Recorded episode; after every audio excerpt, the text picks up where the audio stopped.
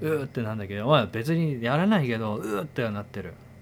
でもえー彼女気使って席変えるとか言ってくれるからさいやそれ彼女にも気使わせすぎてんじゃない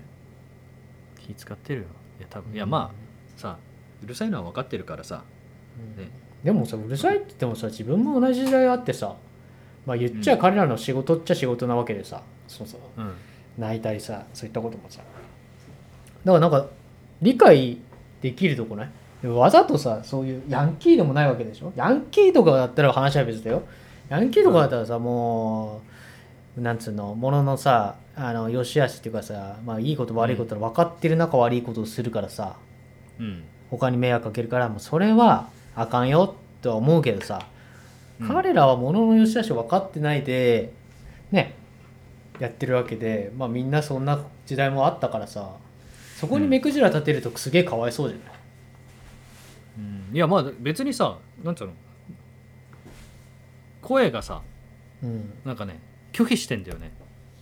あもう生理現象みたいな感じ生理的に拒否してるってえ感ーじってさ例えば映画とかでさうん最近見た映画で「えーっとムンバイ」って映画あんだけどうんなんかあの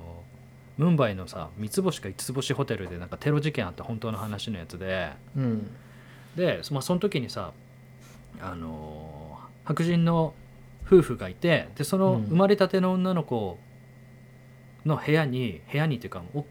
んお母さんとその、うん赤ちゃんうん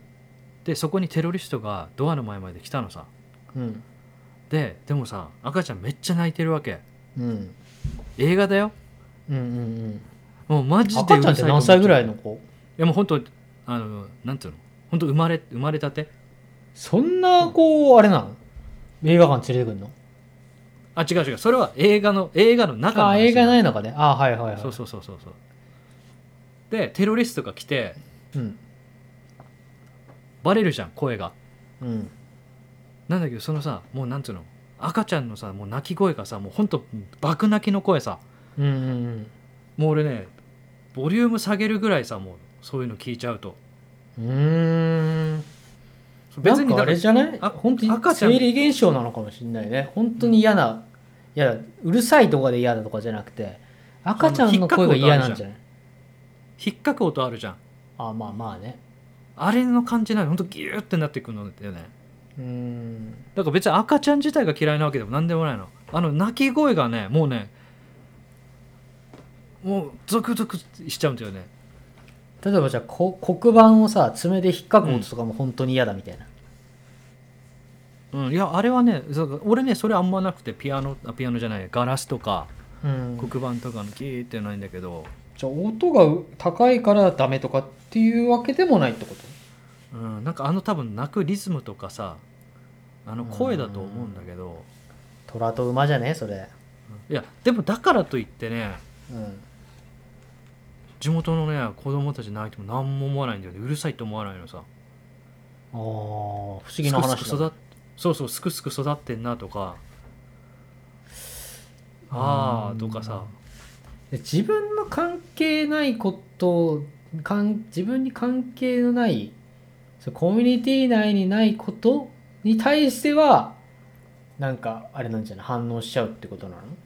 そういや今のところ自己分析はそうなってる